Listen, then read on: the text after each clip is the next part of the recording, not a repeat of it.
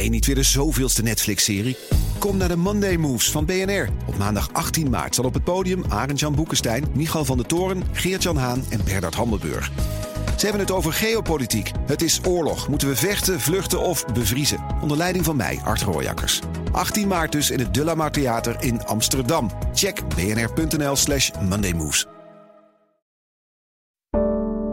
Een goedemorgen van het FD. Ik ben Luc van den Berg en het is woensdag 11 januari.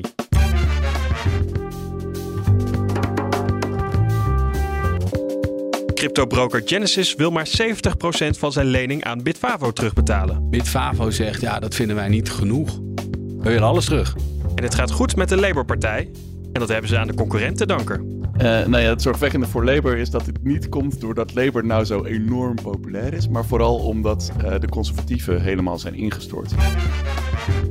Dit is de dagkoers van het FD. Bitfavo kan mogelijk fluiten naar tientallen miljoenen aan uitgeleende crypto's. Van de 280 miljoen wil broker Genesis nog maar 70% terugbetalen. Matthijs Rotveel volgt de zaken rond Bitfavo en legt eerst uit waarom de Amsterdamse beurs het geld heeft uitgeleend. Nou, ze hebben het uitgeleend omdat ze daar geld mee kunnen verdienen. Of geld kunnen verdienen voor klanten. Je kunt dus uh, geld verdienen met beleg in crypto's als die koersen stijgen. Maar je kunt ook aan je platform uh, de toestemming geven om jouw crypto's te gebruiken uh, om uit te lenen aan een ander bedrijf. Daarmee kan bijvoorbeeld een ander bedrijf ze in een blockchain doen. Dat, dan, dan, dat noem je dan on-chain staking. Dan zit die in de blockchain dan komen die crypto's wel terug, want je kan zien dat die erin zit. Maar dit is off-chain staking. Dat is eigenlijk een heel rare omschrijving voor geld uitlenen en zie maar wat je ermee doet. Nou ja, dat heeft Genesis nu gedaan, want ze zeggen nu, jullie krijgen niet 100% van dat bedrag terug, maar 70% bedrag, van dat bedrag. 80 miljoen komt niet terug bij Bitfavo. Ja, ja, 84 miljoen. En het is wat Bitfavo zegt. Dus wat uh, Genesis uh, precies zegt, weten we niet. Maar Bitfavo heeft nu op een blog op de site gezegd.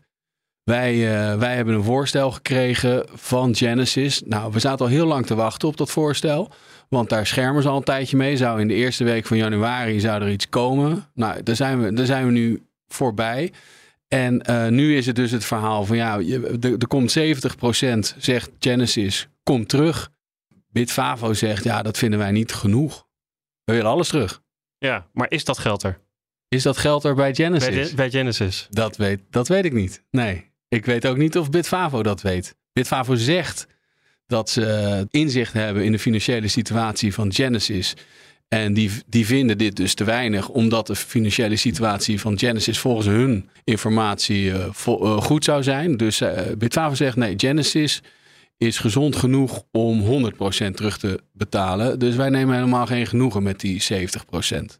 Genesis heeft meer schuldeisers. Zijn die allemaal zo optimistisch? Verre van. Cameron Winklevoss, dat is uh, een van de oprichters van Gemini. Dat is van de Winklevoss Twins, die we allemaal nog wel kennen van uh, Facebook. Uh, van die film kwamen ze zo leuk uit. Uh, die hebben nu een ander crypto-platform. En uh, die zijn echt vol op ramkoersen tegen dat uh, Genesis. Want die beschuldigen de CEO ervan van, van fraude en, en, en het ja, uitstellen van, van het terugbetalen van, van hun geld. Ze hebben ook geld uitgeleend aan Genesis. Veel meer nog dan Bitfavo. Zijn een grotere schuldeiser. Ja, ze, ze, ze geloven die CEO niet meer. Stel nou dat het bij deze 70% blijft, wat Bitfavo krijgt. Hoe gaan ze dat gat wat ze dan hebben, hoe moet dat dan opgelost worden? Bitfavo heeft altijd volgehouden dat als het geld niet volledig terugkomt, dan betalen wij het aan onze klanten. Dus er is eigenlijk geen probleem. Want wij schieten, wij hebben zoveel winst gemaakt, wij, wij dichten dat gat. Dus zelfs al komt er niks terug, dan zouden klanten geen probleem hebben. Alleen uh, hebben we nu de jaarrekening gezien over 2021 en er staat een eigen vermogen op van 34 miljoen. Dat is niet genoeg om die 280 miljoen uh, te, te dichten. Dat kunnen, we, dat kunnen we uitrekenen. Ze zeggen ja, maar de eigenaren gaan ook geld terugstorten. Dus die, die beloven 125 miljoen te storten. En dan hebben we nog kredietlijnen van banken die we kunnen, die we kunnen gebruiken van 70 miljoen. We hebben in 2022 nog winst gemaakt en alles bij elkaar is voldoende om die 280 miljoen op te hoesten. Is het voor gebruikers, moeten zij opgelucht zijn dat die 70% terugkomt? Of moeten ze nu bezorgd zijn dat die 30% misschien wel wegblijft? Volgens Bitfavo hoeven gebruikers zich nergens zorgen over te maken. Alleen waar ik me vooral zorgen over zou maken, is dat de verhalen steeds veranderen. En dat is denk ik het grootste probleem. We weten niet meer zo goed wat we wel en niet moeten geloven. Want eerst was er geen blootstelling aan Genesis.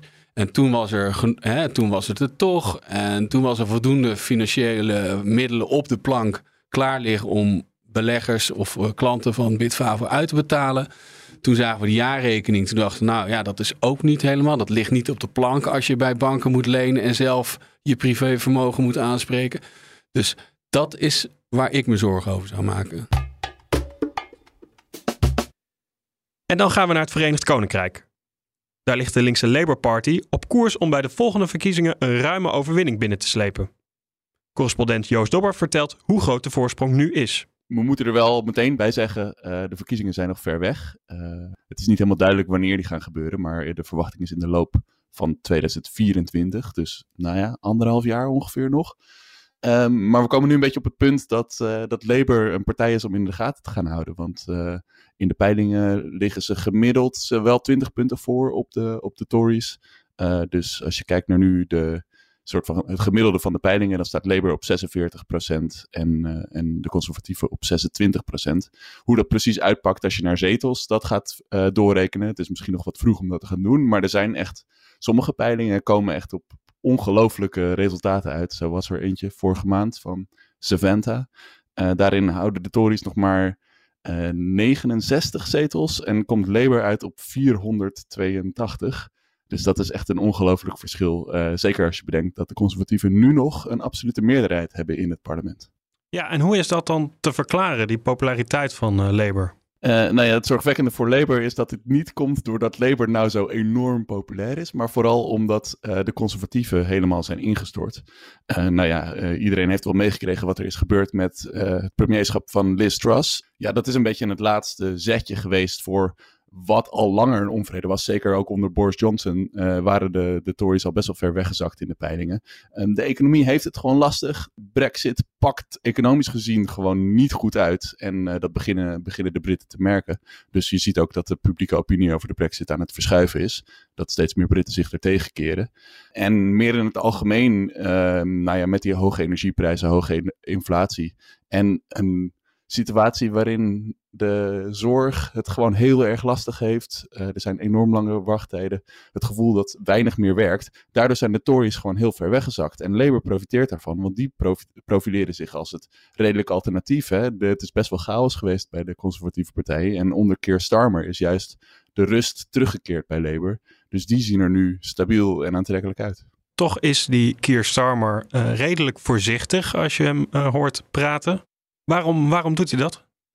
Ja, het is wel opvallend hoe, hoe hij zich nu profileert. Want je zou zeggen, je staat ver voor in de peilingen. Het is misschien wel uh, een moment om de Tories flink aan te pakken en met een alternatieve visie te komen over wat je met het land wil. Maar Keir Starmer is zich heel erg voorzichtig uh, aan het bewegen door, door soort van het politieke landschap. En hij krijgt ook erg veel kritiek vanuit uh, zijn eigen partij dat hij te weinig laat zien waar Labour voor staat. Maar er zit wel een gedachte achter, want uh, de verkiezingen zijn nog ver weg. Dus misschien dat Keir Starmer nu wel graag heeft dat die aandacht niet uitgaat naar wat Labour wil, maar juist naar hoe slecht het gaat bij de, bij de Tories. Dat is natuurlijk prima. En dan tegen de tijd dat die verkiezingen eraan komen, kan hij zich wat meer gaan, gaan profileren met zijn eigen ideeën. Dat is ook wat hij, wat hij voorstelt.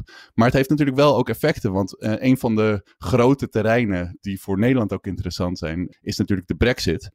En Labour heeft het daar gewoon altijd heel erg lastig heeft, uh, gehad met uh, wat ze daar nou van moeten vinden. De partij is op zich vindt het geen goed idee. Alleen heel veel traditionele Labour-kiezers hebben wel voor de Brexit gekozen. Dus daardoor, daarom is Labour eigenlijk altijd heel erg stil gebleven over de Brexit. En dat doet Keir Starmer nog steeds. Hij zegt wel vaag, ja, ik wil, het, ik wil zorgen dat die relatie tussen de Europese Unie en het Verenigd Koninkrijk beter wordt. Maar hij uh, alles wat soort van verder gaat dan uh, uh, weer vriendjes worden. dus bijvoorbeeld terugkeer in de Europese interne markt. Houdt hij heel sterk de boot af. Terwijl als je nadenkt over. Stel nou dat Labour de verkiezingen wint, dan moeten ze een regering vormen. Dan willen ze natuurlijk de economie aanjagen. Dat is ook waar ze het heel veel over hebben nu. Um, maar er, heel veel geld is er niet. Uh, we hebben allemaal gezien wat er gebeurde met, uh, met Liz Truss. Dus heel veel geld lenen is ook geen optie. Nou wat is een gratis manier om die economie wel een beetje te stimuleren? Is juist die banden met Europa aanhalen. Maar daar willen ze dus niet aan. Dus dat is een hele lastige situatie waarin ze zitten. Keer Starmer lijkt te denken: oké, als we nu gewoon het er niet echt over hebben, dan uh, schrikken we in ieder geval geen kiezers af. Maar dat kan natuurlijk wel lastig worden als hij een regering moet vormen. En die eigenlijk geen mandaat heeft om wel die banden met Europa aan te gaan halen. Dus dat wordt nog interessant. Ja, die verkiezingen die laten nog even op zich wachten. Wat moet Keir Starmer dan nu doen om die voorsprong tegen die tijd ook te houden? Um, nou ja, hij is zich nu dus heel erg aan het profileren met dat hij uh, de partij is van sound money. Dat de begroting, de overheidsfinanciën bij Labour in goede handen zijn. En dat is natuurlijk net waar de Tories traditioneel sterk op zijn, maar de afgelopen tijd een beetje hun reputatie verspeeld hebben.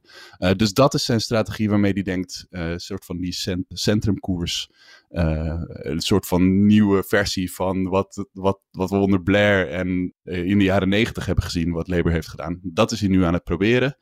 Maar hij zal dan tegen de tijd dat die verkiezingen komen wel iets meer moeten gaan laten zien wat hij wil met bijvoorbeeld hoe hij wil ervoor zorgen dat de publieke voorzieningen verbeterd worden, dat mensen hogere lonen gaan krijgen, dat de toch wel erg omvangrijke armoede in het land wordt aangepakt. Ja, daar, daar zal hij toch wel een antwoord op moeten gaan vinden.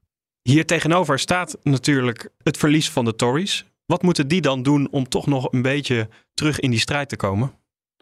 Uh, nou ja, die hebben wel een paar dingen die ze gaan proberen. Uh, ten eerste, Rishi Sunak, die wordt heel die is, heeft, is, natuurlijk zelf heel rijk, heeft een financiële achtergrond. Dus die uh, wordt door de Britten wel vertrouwd op het gebied van economie. Dus ze zullen proberen om dat economische terrein terug te gaan pakken van Labour. Maar wat ze ook kunnen gaan doen is bijvoorbeeld. Kijk, de grote vraag is of Labour tegen de tijd dat de verkiezingen komen, überhaupt een absolute meerderheid zal kunnen behalen. Ook al lijkt het nu in de peilingen wat te gaan gebeuren, is dat zeker nog niet zeker. Dus dan heb je al snel dat ze nodig uh, steun nodig hebben van een, uh, van een andere partij. Nou, de grootste andere partij, dat zijn de Schotse nationalisten. Dus de Tories kunnen zeggen, een stem op Labour is ook een stem op de Schotse nationalisten. En die willen, het enige wat die willen is een referendum over Schotse onafhankelijkheid. Dus dat is wel iets waarmee ze kiezers een soort van angst aan kunnen jagen. Uh, en hopen dat die dan toch op de Tories gaan stemmen.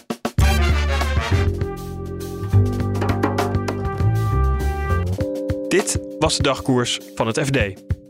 Morgenochtend zijn we weer met een nieuwe aflevering. Die krijg je automatisch binnen als je je abonneert op Dagkoers. Voor het laatste financieel-economisch nieuws volg je fd.nl. Voor nu een hele fijne dag en graag tot morgen.